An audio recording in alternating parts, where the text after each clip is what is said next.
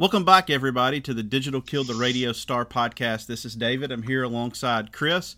Before we get started with the topic at hand, I want to tell everybody to follow us on Twitter at Digital Killed. Follow us on um, uh, Instagram at Digital Killed the Radio Star and subscribe via iTunes to the podcast. That way, it'll just show up on your device whenever we uh, decide to upload it. This one's a few a few days later than normal, but it's going to be worth it. Uh, Chris, how are you doing today?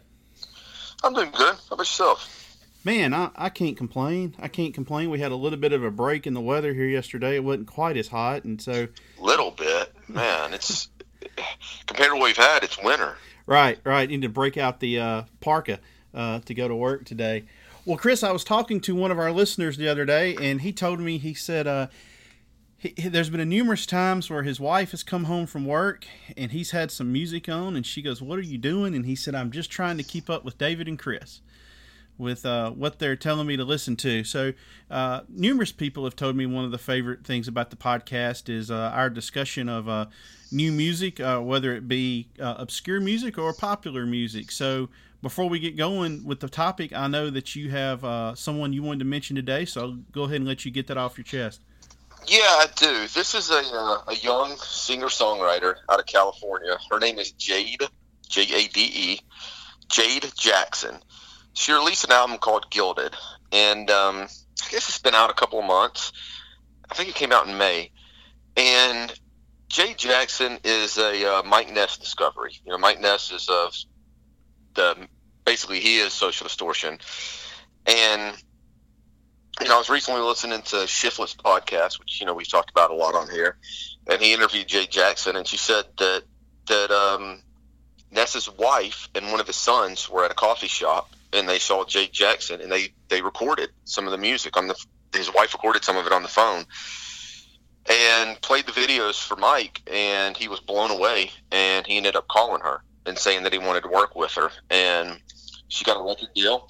She got signed to Anti Records. I know that's. Um, I was trying to think who all's on Anti. I know that Tom Waits is on there. I know his last record was on it.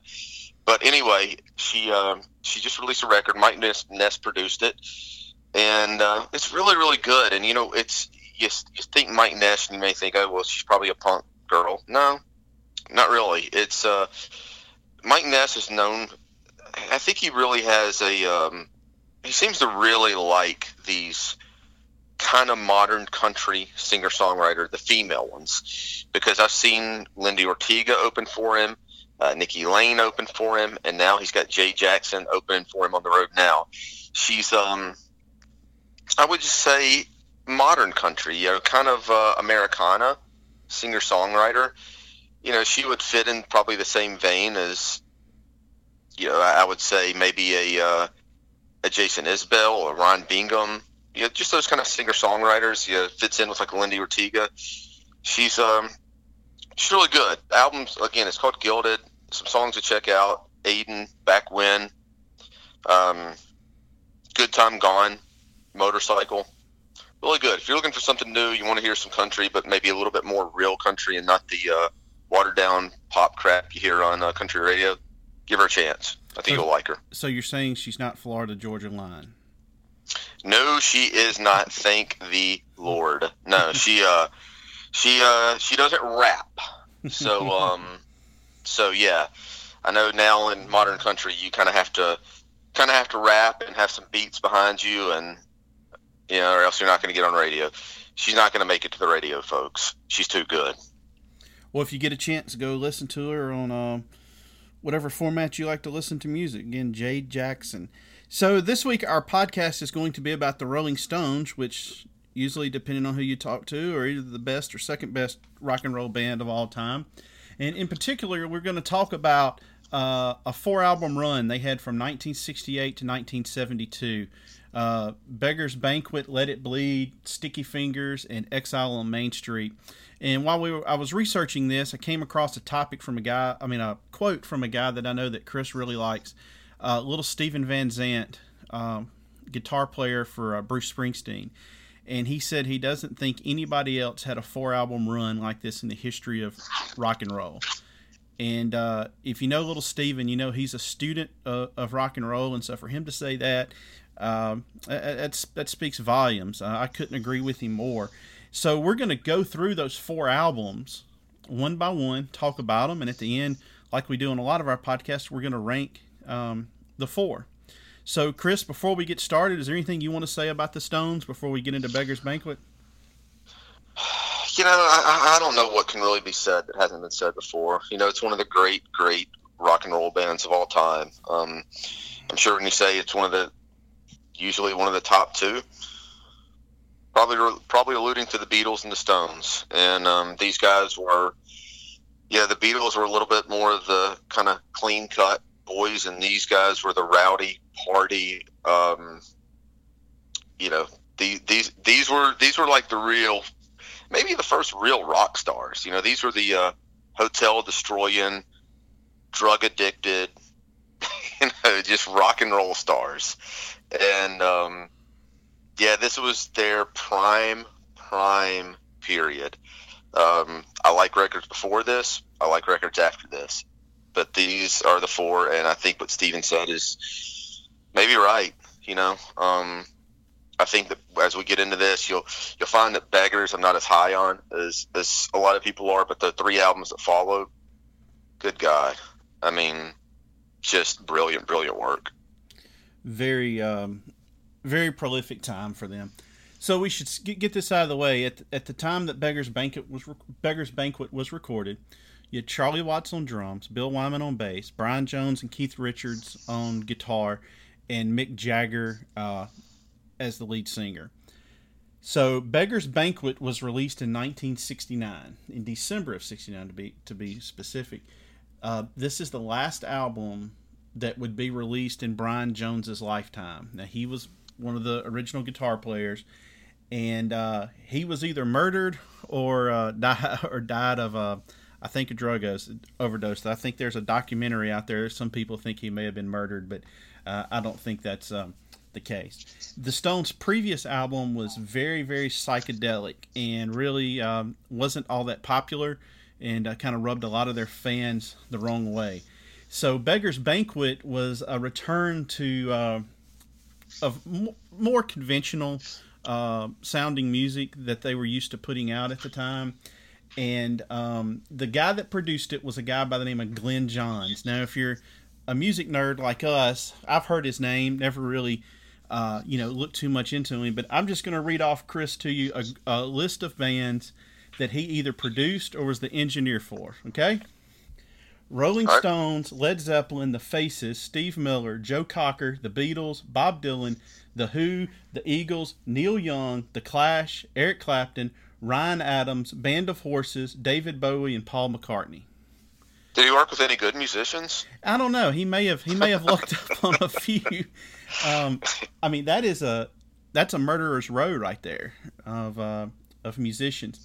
So while they were recording the album, Brian Jones, his drug issues were, you know, really coming to the forefront, and he would show up erratically during the sessions, and so uh, his contributions on this are not as great as they are on previous albums. Um, I do have an interesting note here. Uh, when this album was remastered, they they discovered there was a flaw in the original recording that slowed um, the tempo of the music down.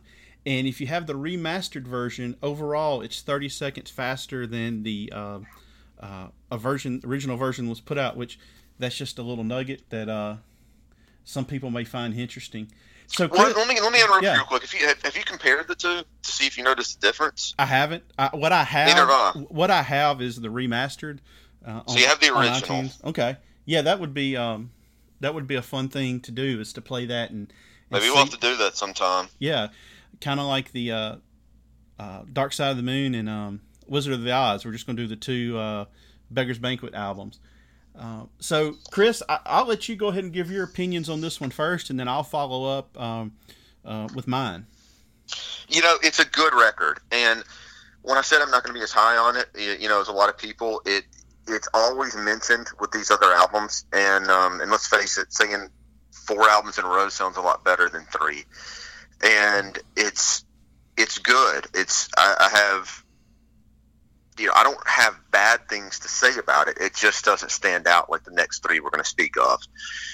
You know, I will say it has one of the most iconic, not just Rolling Stone songs, but rock and roll songs. Period. In "Sympathy for the Devil."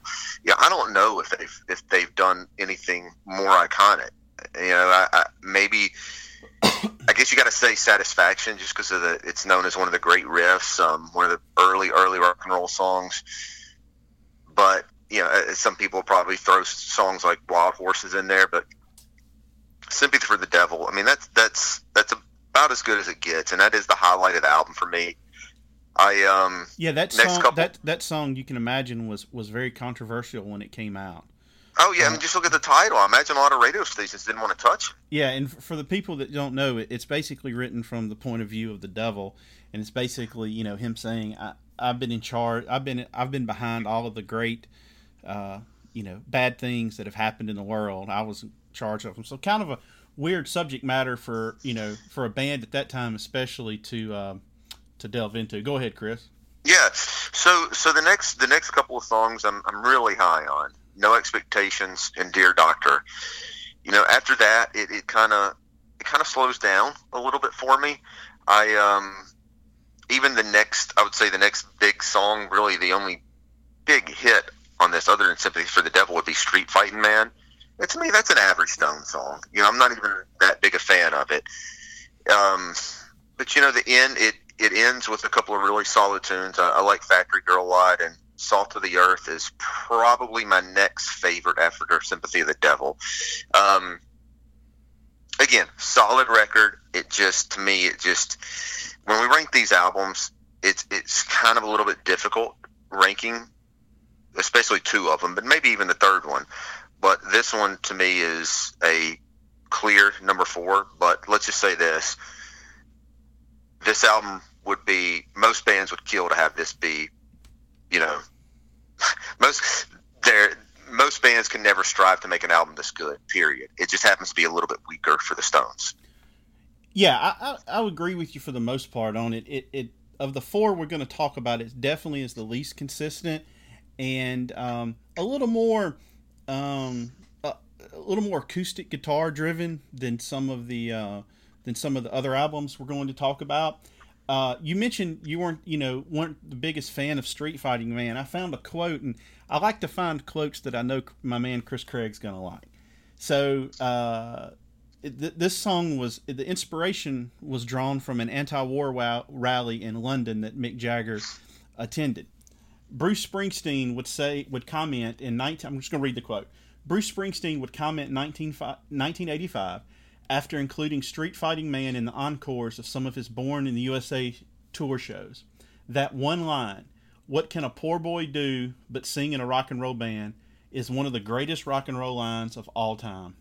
The song has that edge of the cliff thing when you hit it, and it's funny. It's got humor to it.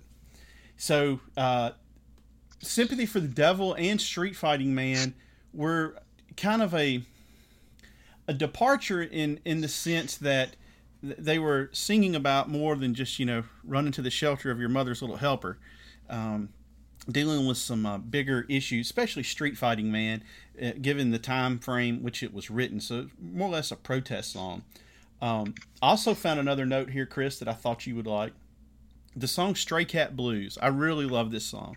And uh, correct me if i'm wrong here chris. This song is I think is kind of like one of the first ever sleaze rock songs of all time. What do you think? Yeah, I mean, I, I could agree with that. I could, and, and, by the way, I don't mean to interrupt. I'm, I'm just when talking about sleaze rock and all. I mean, I'm I'm looking at the cover right now. Does it not look like a junkie's bathroom? Hey, it's one of the great I album mean, covers. I mean, it really looks like. I mean, the only thing missing from this cover is a used needle sitting on the back of the toilet. um, so yeah, sleaze rock and roll. Yeah, I, I agree. So the song "Stray Cat Blues," like I said, I, I really like the song. Chris, it was inspired by the song "Heroin" from the Velvet Underground. Did you know that? I didn't.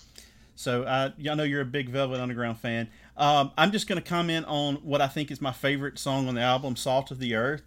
Uh, this is a song in which Jagger and Richards both trade lead vocals. It's the first time uh, I think that, that that has happened in their career at this point and it was never really performed live. And the first time it was performed live was, uh, I think, is '89 during the Steel Wheels tour. I think in Atlantic City, and if you if you know anything about the Stones, they're real big on having uh, great opening acts, and a lot of times they try to have opening acts that are that are just starting to to break really big. Now sometimes they'll get uh, you know other artists to open up for them that are very well established, but um, so this was a big pay per view um, concert. I remember this very vividly.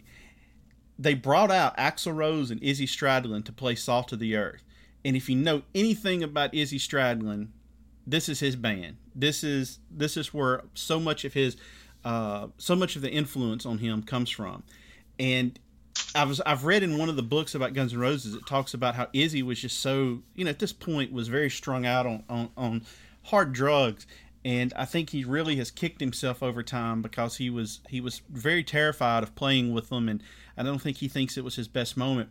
But I love the song. Like I said, they hardly ever perform it and they also performed it as just Jagger and Richards after 9/11 there was a uh, if you remember I think it was on VH1 it was a concert for New York City and it had Yeah. the Who probably the best performance I've ever seen the Who give anyway we'll may get get to that one day but Jagger and Richards came out and played this song and uh, listen to the words of it it's it's a very it's a very unique song it's a, a very good song it's my favorite uh, song on the album and Chris you said it was maybe your second favorite one Well, it'd definitely be my second favorite. I mean, uh, I think I think just the um, just how iconic sympathy is. I'd have to probably put that as number one. But Salt of the Earth is uh, it's close. Yeah, it's a shame that it doesn't uh, doesn't get played more than it does. So we'll get Beggar's Banquet behind us, and we'll move on to Let It Bleed. This album, uh, by the time they were recording the bulk of this, Brian Jones was dead. Mick Taylor brought in, I believe Mick Taylor was maybe 19 when he joined the Stones. A uh, very, very well respected uh, guitar player, somewhat of a prodigy. Brian Jones only appears on two songs, Midnight Rambler and You Got the Silver, and he only plays percussion and uh, harmonica um, on those songs. Mick Taylor actually played, um, he came in and he played on Country Honk and uh, Live With Me.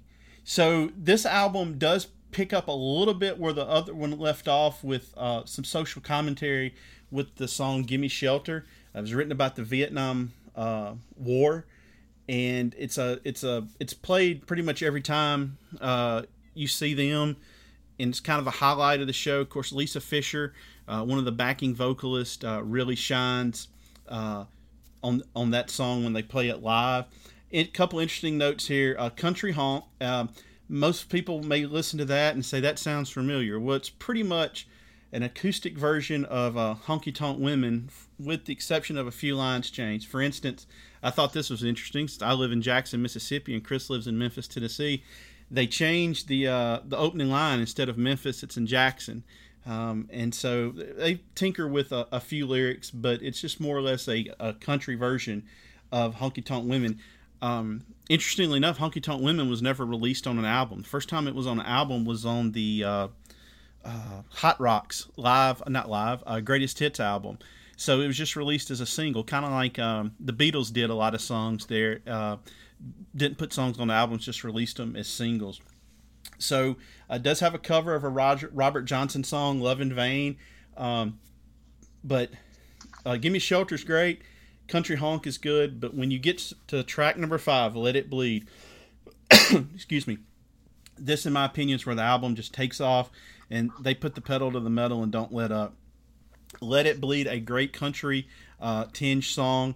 Um, very popular. They don't play it all that much, but then they get to Midnight Rambler, which is a song loosely based on the Boston Strangler. And if you see them live, uh, they jam this out and extend it. I've seen it um, while I was doing my research. I've seen it where they've extended it out 15 and 16 minutes before. And on this, um, on their 50th anniversary tour, they brought Mick Taylor back to do uh, a couple of songs a night and do yourself a favor and go and go to YouTube and put in Midnight Rambler with Mick Taylor. I think it was in 2013, and you just see the genius of uh, Mick Taylor. That that he just adds so much to that song. Then you come to one of my favorite Rolling Stone songs, and it's tied for my favorite uh, Keith Richards song. You got the silver. And this was the first song they ever recorded in which he sang the lead vocal all the way through. And it was not played live until 1999. And it's a really fun song to watch him play live because Ronnie Wood, who I've heard Keith Richards say he thinks is one of the best slide and pedal steel guitar players uh, in the world. Uh, Ronnie takes over on this song. A lot of times Keith doesn't even play a guitar on it, just sings it. A beautiful song. It's just a great love song. Then we get to the song Monkey Man. That is another really good song. It's fun to hear him play live. And then we come to the icon- iconic You Can't Always Get What You Want. And this was ranked as the 100th greatest song of all time by Rolling Stone magazine. And in doing research uh, on it, they got a lot of inspiration from um, the song Hey Jude. They really liked the big the big chorus, the kind of chorus to where people could sing back to you. And uh, it has three verses. The first verse is about love, the second one is about politics, and the last verse is about drug use. So, uh, one of the more iconic songs that they do, um, a lot of times they actually close shows with this.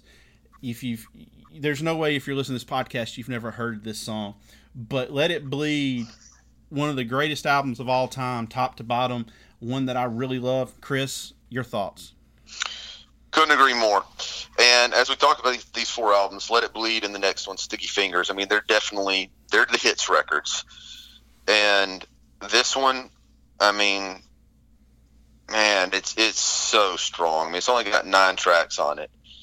And I, I don't, there's not, there's no filler on this one. I feel like Beggars has a little bit of filler. There's no filler on this. Know, Gimme Shelter, amazing you know, country honk, you know, I'm probably in the minority, but I probably prefer to hear that than honky tonk women. I just I love it. Even I mean everything from the little the car honking at the beginning, just the acoustic song, just the feel of it. It's totally it's the same but it's different, and I I love that version. Let it bleed, just amazing. I, I and I agree with what you're saying about you got the silver. Beautiful song, great song on there. Um, Monkey Man, so man, that's such a damn good song. Uh, Can't always get what you want is great. I, I just I love so much of them. And where do I where do I start with a favorite one on this? I I don't know that I can pick one.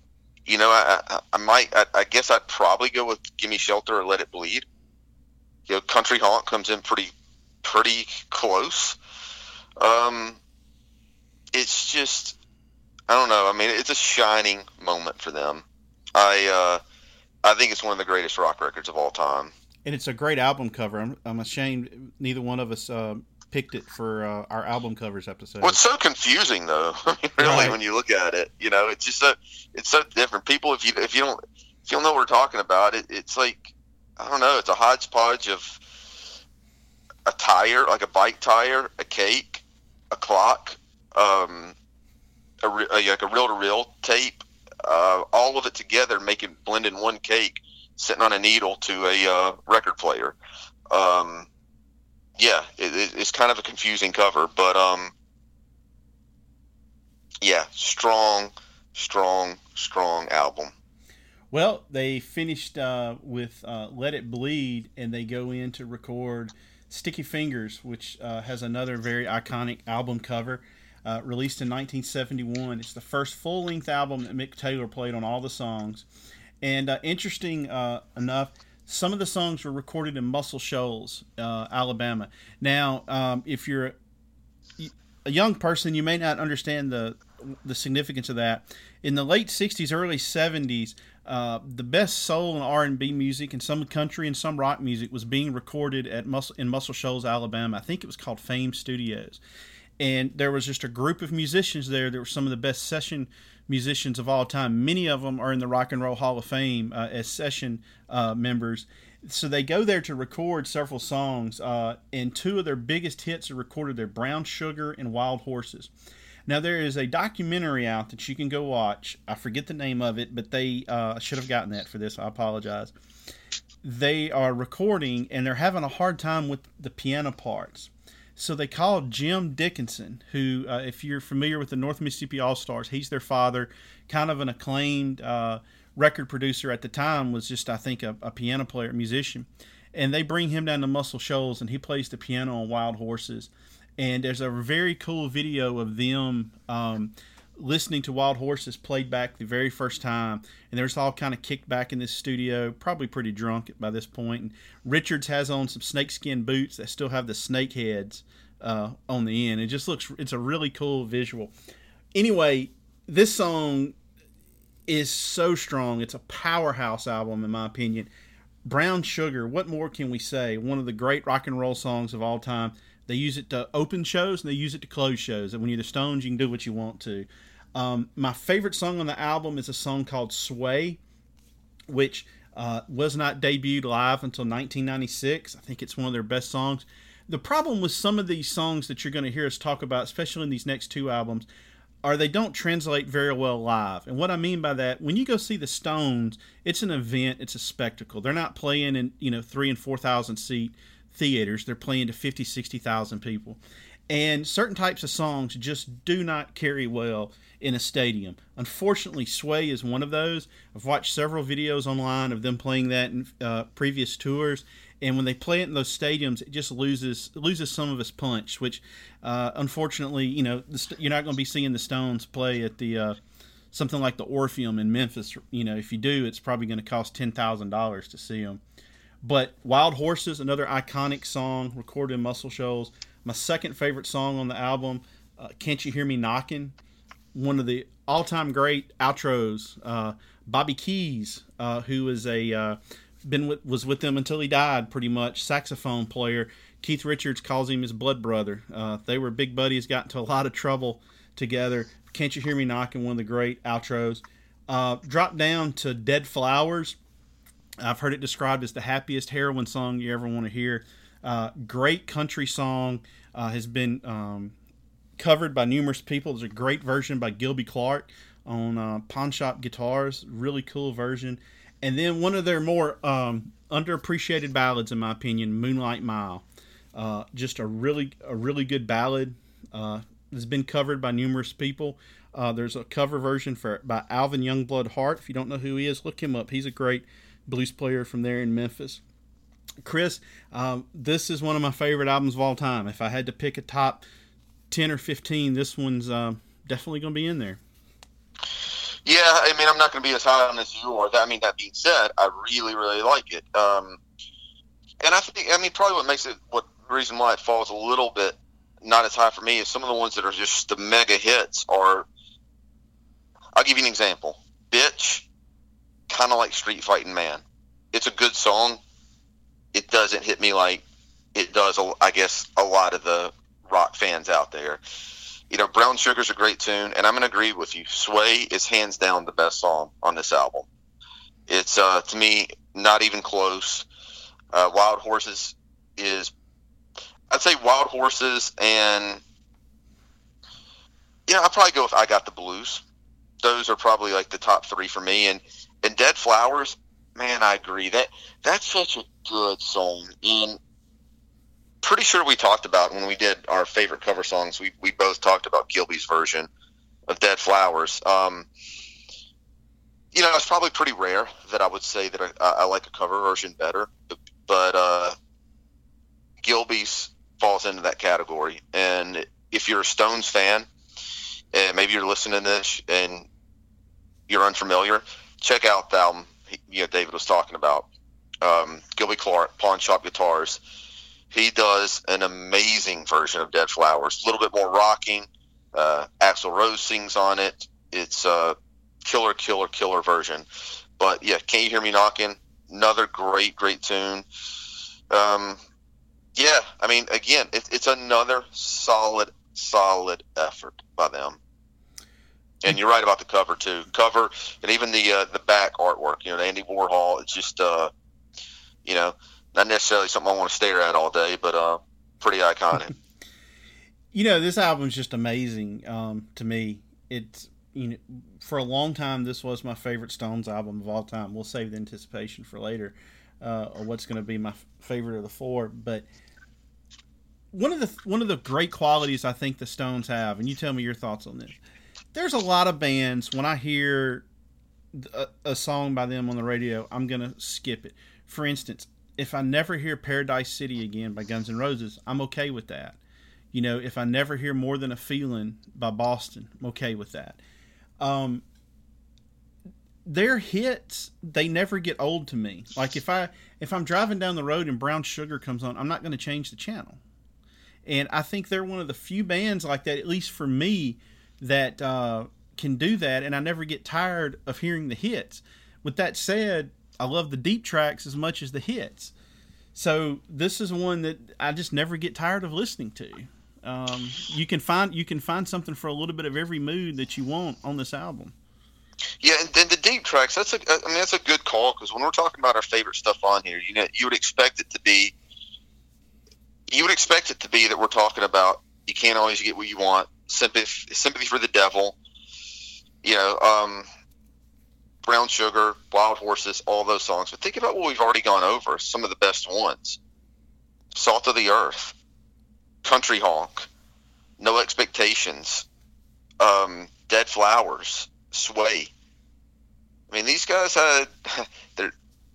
I guess what I'm getting at is they're solid albums. They're not good albums with with great hits. I mean, the deep tracks are some of the best tunes on these albums, and you know, you're you're not going to get a better example as to when we get to the next album, which is basically, I guess you could say, the whole album's deep tracks other than one song.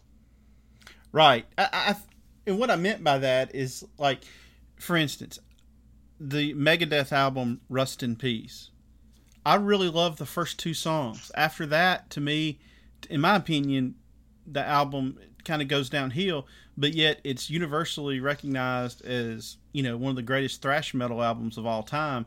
But I love that record, but but yeah, yeah, but I'm just saying, like for me, like all of the deep tracks don't do it for me. Whereas with a lot of Stones albums, especially up until well, really up until Black and Blue, which was came out I think in '76, I, I don't think they missed very much from the time they started, and and this one just doesn't just doesn't have a lot of filler on it. It's just it's just a great album to listen to.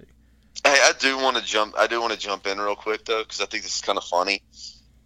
Just just one thing you said makes it just makes me think about this when you talk about you know their albums and how good they are and all. I, I, I'm probably one of the bigger Black and Blue fans out there. Um, I know that's random. This is not what we're talking about right here, but you, you just bringing that up, I, I think you're how probably most people feel. I really like that record. I don't know what it is about it. Maybe it's I don't know. Maybe I just dig the Stones doing reggae. Now that yeah, I, I, like that record. Now that does have a great song on it that's underappreciated. It has "Memory Motel" on it, right? Yeah, it does. Yeah. Okay. Uh, sometimes I get some of those albums uh, confused.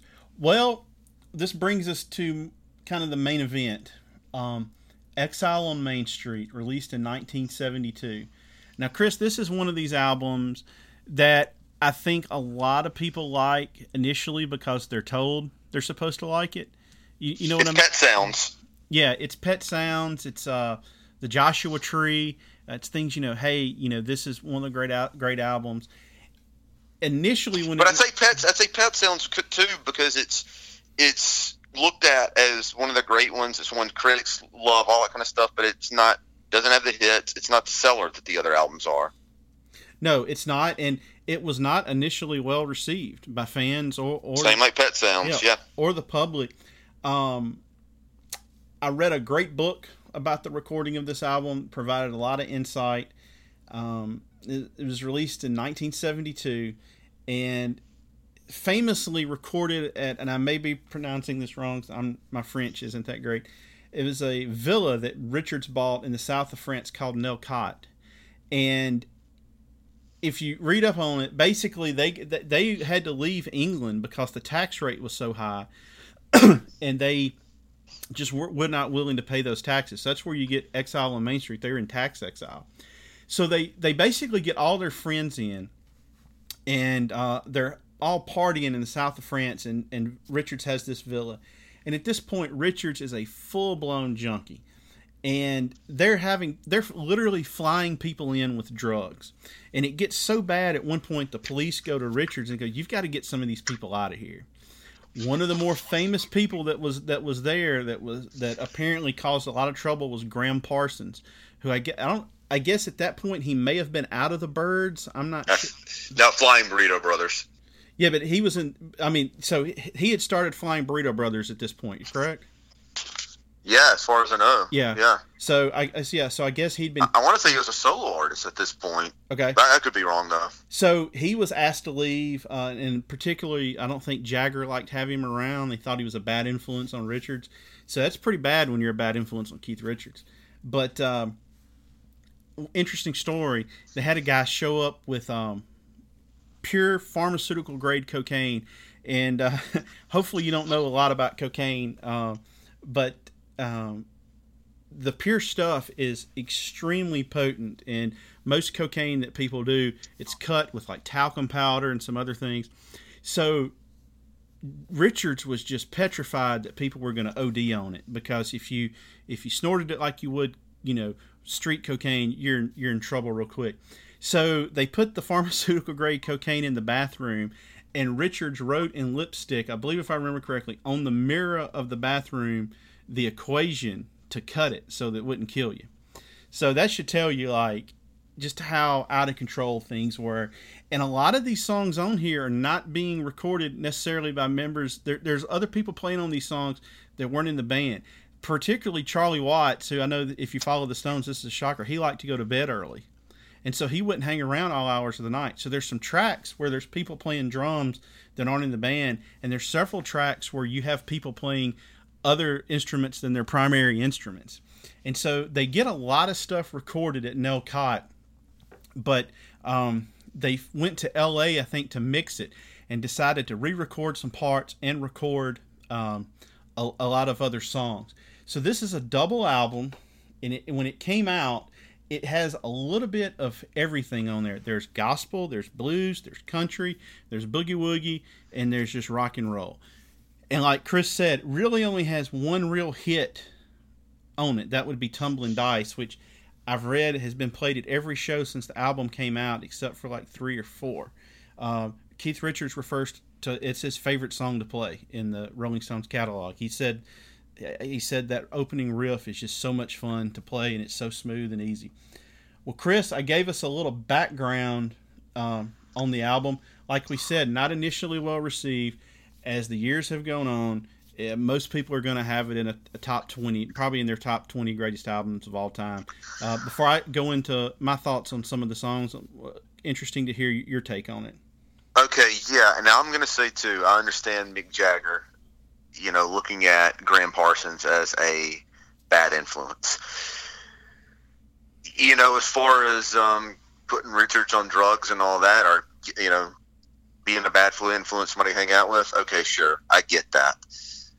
But I'm going to go ahead and say he was a good influence as far as I, think. I, and, and I don't know. I don't know what's going on in Keith Richards' mind. I don't know what he's thinking when he's recording all this stuff. I mean, he probably doesn't know what he's thinking either. But, but I think that the Gram Parsons hanging out with him, I think that's probably what gave it a little bit so much of that country feel on a lot of these songs. So I don't think you can overlook that. I don't think you can overlook the, the impact that Gram Parsons actually had. The album itself, um, you know, it's it, it. You're the one who always says you have a problem with double albums because there's usually so much of an opportunity for filler. I don't, I don't have a problem with this one. And um, now I'm going to say right now, and we'll, we'll, we'll get into this in a bit. I, I, I don't have a single bad song on this. Now, if they made it a single album and they picked the ones that I think are my favorites, then they may have made the greatest rock and roll record of all time. Um, now that again, that doesn't mean that there's bad songs because they're not. There are not any. But I just feel like I just feel like this. There, I mean, there are so many strong ones, but there are a few that are there are a few that are just there's some that are just amazing, and there's some that are good. So anyway, let me just get to amazing. Um, it starts out amazing. First three tracks, rocks off, rip this joint, shake your hips. Man, all three of those songs are absolutely killer. Rocking, bluesy type songs, as you say, kind of the boogie woogie, like shake your hips. Great, great opening three tracks. Um, Not to say that the, the fourth song, Casino Boogie, is bad, because it's not. It's a good tune. But slows down a little bit. And then you go to Tumbling Dice, which is a killer, killer song. Going to Sweet Virginia, uh, one of the best on the record. Uh, Torn and Frayed, another fine, fine tune. Sweet Black Angel, absolutely amazing. And I know now I'm starting to run through these songs over and over and over. It does slow down a little for me. It just hasn't happened yet. Loving Cup, again, amazing one. Happy, great Richards tune. Um, slow down a little bit. There again, don't have any problem with them. Slow down just a little bit though, but then you pick it right back up with all down the line. And then, you know, next to last song, Shine a Light. What a song. Um, so yeah, I mean, I'm I'm going through this as I'm going over these songs. You know, you got 18 tracks, and I probably named at least half of them as being amazing. That should tell you a little something. Yeah, you left out what I think may be the best song on the album, "Let It Loose." Uh, doesn't surprise me. Not that that not. I'm not saying it doesn't surprise me that you picked that that one. It doesn't surprise me that you would think one of the best ones is one that I think is okay or good. That's the way this normally works. Like we, we joked about this before we started. Uh, I told Huddy uh, or, or, David, I said Beggars Banquet's going to be your favorite. I just and, and, I was half joking, but I was more serious. Um, just the way it goes. But anyway, you go ahead. Well, like you said, rocks off. I mean, that's full fledged rock and roll, man. That's awesome. Um, going down through their tumbling dice uh, is good. Now, I think six, seven, and eight we get into the Gram Parsons influence with Sweet Virginia, Torn and Frayed. No doubt. Sweet Black Angel to some extent. Sweet uh, Virginia. Uh, there's numerous live versions of it um, out there uh, on the stripped album, and then they released basically like a box set of like four or five concerts, which they all pulled songs from the stripped album from. It's on there, really good. Torn and Frayed, I mentioned on my favorite songs episodes. One of my favorite songs of all time. Black Crowes do a killer version of it. Uh, if you playing around the internet, pull that one up and, and, listen to it. And then another song that I think is one of their more underrated, uh, "Loving Cup." I really love the piano in that. When they played, I think it was at like Bill Clinton's 60th birthday or whatever at the Beacon Theater. They recorded it. It's called "Shine a Light." Martin Scorsese um, recorded the uh, concert, and they play with uh, Jack White of the White Stripes on "Loving Cup." It's a really good song. I don't get tired of hearing it. Happy, I mean that's Keith Richards at his best. Just one of his best songs. And then uh, to me, if if there's any two songs on here that are kind of downers, it's Ventilator Blues and I Just Want to See His Face. But then we pick back up with Let It Loose, which uh, they've never played live. Interestingly enough, it was on. Uh, if you remember, it was on a pivotal scene of um, The Departed, um, the um, Leonardo DiCaprio movie, and then we get to All Down the Line. All Down the Line is a one of the one of the favorite songs of the band. Uh, it gets played a lot on on every tour. It's maybe not played every show, but I think pretty much every tour that they've done since uh, this one, um, they've played that song. And then Stop Breaking Down, which is their uh, version of a Robert Johnson song. Uh, it's really good. There's some good cover versions out there. In particular, uh, Widespread Panic has one if you're interested in that one. But uh, Shine a Light, gospel sounding song. And then Soul Survivor, a great song to close the album out. Ironically enough, they've never played that one live either, which I thought is odd. But Chris, like it, like we said, it has a little bit of something for almost everybody that likes American music. Yeah, yeah. I mean, it definitely. I mean, this was they've hinted around. They had hinted around with kind of the country sound before, but I think these have the most overtly country songs probably that they had done. Um, straight up, you know, blues, and like you said, you know, when when you get a little, just a little bit of boogie woogie, I, what comes to mind for me is, is "Shake Your Hips," and I love that song. Um, yeah, and then it just was straight rock and roll, tumbling dice. I mean, tumbling dice could easily be on Sticky Fingers. Mm-hmm.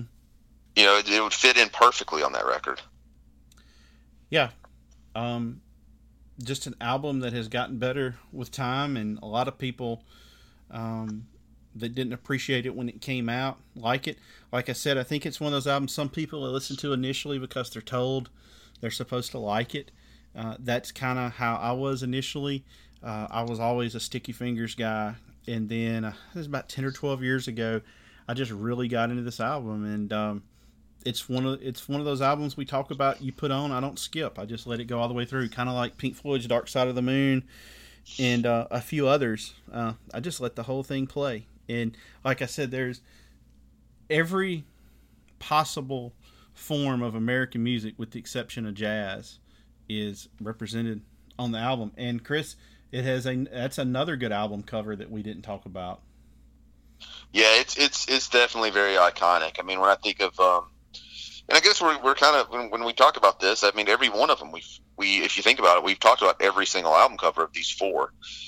Um, yeah, this one, I, I actually I would say Sticky Fingers may be the most iconic, but this one may be the best one of these four.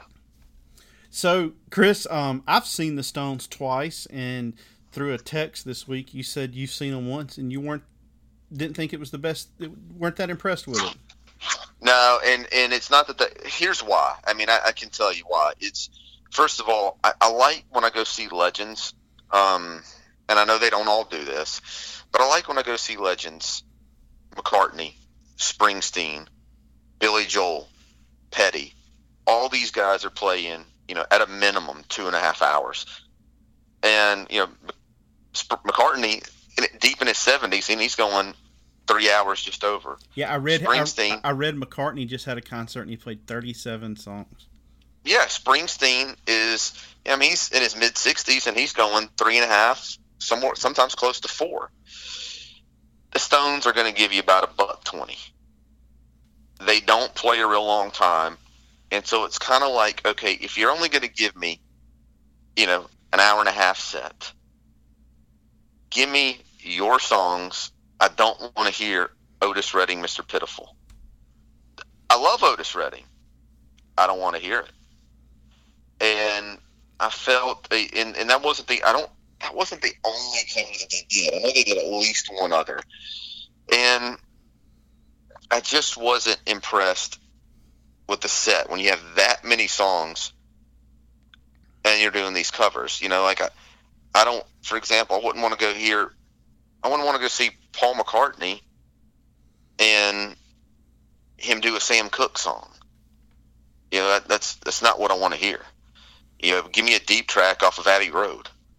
Um, same thing with the Stones, and that's why I was disappointed. I, I feel like you've got one of the most impressive catalogs of any band of all time, and you're only going to play about an hour and a half, and you're going to give me a couple of cover songs. So that's why. I'm curious. That's why I was a I'm little curious, bit let down. What tour and what venue did you see them? Saw them at the FedEx Forum, and I guess this probably would have been a bigger bang. Okay. I saw them in Vanderbilt on the uh, Bridges to Babylon tour, and then I saw them in Memphis at the uh, Pyramid. I guess it's when uh, the No Security tour, which was a live album that's really that's really good. It has it doesn't have their hits on it. Uh, it was recorded in the Bridges to Babylon tour, and so they toured with that. Um, I enjoyed both shows. It's a lot of fun. Like I said, it's a spectacle. Sometimes you go to these really big shows, and uh, to me, I get kind of disappointed when it's such a spectacle. Like um, you have a lot of people that are just there to be there, and I know that happens a lot with the Stones. But for whatever reason, it doesn't bother me um, when I see them, and I hope to see them uh, again. I was just reading the other day. Uh, I think it was, I think it was Richards said, um, excuse me, he thinks they're about to go in the studio and do another album. So they're in their 72, 73 year old range, and they're still putting out music and touring. Well, Chris, we come to that part of our show where we're going to rank the four albums. Um, you want to do the honors, or you want me? You go ahead this time. Okay, I'm gonna go number four, Beggar's Banquet, and then the next three. It's kind of one A, one B, one C. I'm gonna go Let It Bleed number three, Sticky Fingers number two, and Exile on Main Street number one. And the reason Exile on Main Street wins out is there's not a song on there that I want to skip. So that's what was the tiebreaker between that and um, Sticky Fingers. Okay. Well, I'm going to go with Beggar's Banquet number four as well. Number three, I'm going Sticky Fingers. Now, this is where it got difficult for me. I've always said Let It Bleed was my favorite one. Always felt that way. And I thought, you know what? I'm going to go ahead and I'm going to take the David Hudson approach and I'm going to try to uh, come up with little song rankings to help myself to really decide what is the better overall record for me. And what it boiled down to for me, you, you mentioned you don't skip songs on Exile. I don't think Exile or Let It Bleed has songs that you skip. But I had to go with nine songs versus 18. And I look at, you know, when you rate these songs, I, let's see, I'm looking at this list. Again, using the same methodology you've used a lot of times. I'm seeing three. Bear with me here. If I'm looking at this correctly on Exile, I have seven songs where I gave it five star. That's pretty impressive. Yes. Let It Bleed, I have four, which is also really impressive when you only have nine tracks. But seven is going to beat four.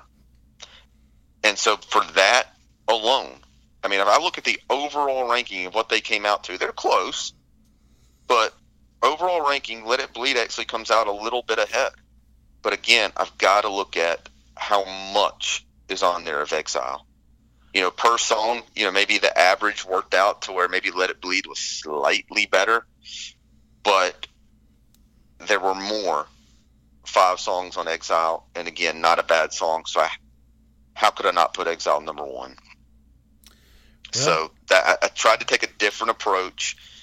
Um, I went in thinking "Let It Bleed" was my favorite, and it's still very, very close. But yeah, I got to go Beggar, Sticky, Let It Bleed, and then Exile. So I think, with the exception of one time when we've done this, you and I have agreed on number one and the, and the last place one, which I think is interesting.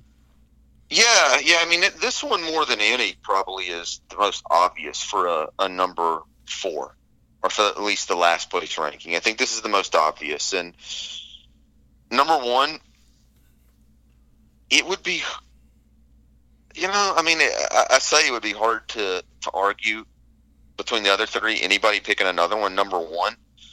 Um,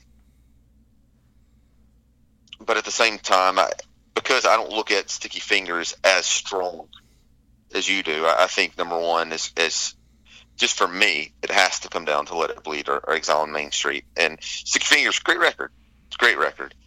But it it's, for me, you said 1A, 1B, 1C. I've got 1A, 1B, and then 2 and 3. Well, how many bands would kill for Sticky Fingers to be somebody's third favorite album of theirs? Yeah, I mean, no doubt. I mean, it's a, it's it's a, and that's what I'm saying. It's a really, really good record.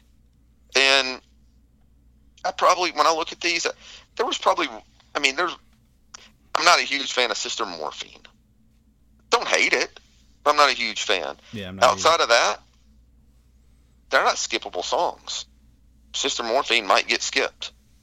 Right. Um, but Let It Bleed in Exile, no. I'm I'm just going to put them on. I'm going to let them play. And I don't. We haven't really mentioned it all, all that much, but how great is Mick Taylor? Yeah, you know, he was one that you know, I, and I don't know. Um, I don't know exactly how exactly how much he played into these records as far as making them what they are, but you know, you kind of have to look at it as it can't be just coincidence that it was the mm-hmm. best period yeah. And it was his and it was his brief period. Yeah, and he, you know, I think he was in mid twenties when he left. Um, because I think I think that you know Brian Jones had you know great great material, and I believe that it got elevated when with Mick Taylor, and then I believe that that Ronnie Wood has just held the fort. You know, he hasn't, my opinion anyway, he hasn't added but he hasn't heard anything. No, he hasn't embarrassed anything. Um, maybe uh, we can do another podcast where we talk about the rest of their '70s output. Since you're such a big fan of uh, Black and Blue, because um, Goat's Head Soup and um, Some Girls are two of my favorite albums of theirs, and Goat's Head Soup's one that doesn't get a lot of pub, but it has a lot of really strong songs on it. But see, I love, I, I love some girls, and that is that is thought of as one of their you know finer moments. It's their best-selling album. And, and Goat Head Soup, I mean, it's got the one kind of embarrassing disco song, which is like their probably the biggest hit on the album. But Goat Head Soup, yes, it's it's one I haven't haven't listened to as much as the others, but um, I love, and it, it's not just it's not just that I think it's funny and all but I really, really love the song Star Star. I think it's just a great, great rock tune. Um, and I do love the lyrics though, because I love what he. It, it's not that he's just trying to be profane to say it. I, I like the fact. I mean, it's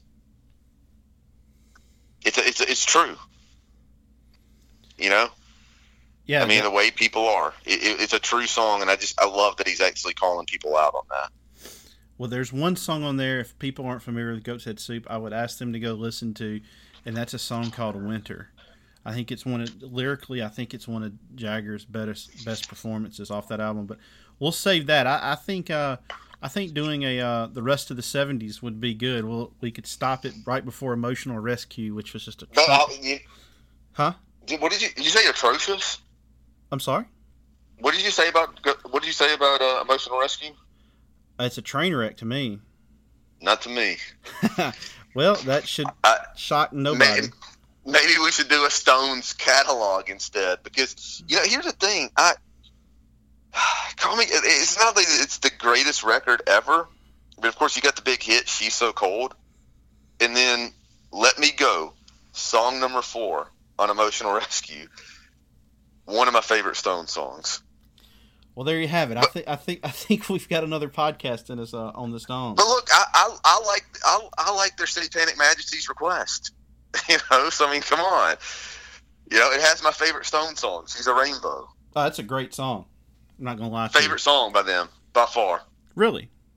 Yes. Love, love, love. I can listen to that on repeat over and over and over. Well, that is going to wrap up um, this episode. This was this has been a fun one. Um, hasn't been hard, hasn't been uh, difficult at all. Uh, would ask everybody if you could please go to iTunes and subscribe, um, and that way you'll get it just uploaded on your device whenever we decide to, or download it onto your device whenever we decide to upload it. And uh, if you could leave us a review and rate us on there, that uh, that really helps us with uh, elevating our profile of our podcast in the music category. And follow us on Twitter at Digital Killed and on Instagram at Digital Killed, the radio star. Chris, hope you have a good week, and we will be back with everybody uh, probably in a week or 10 days. Have a good one.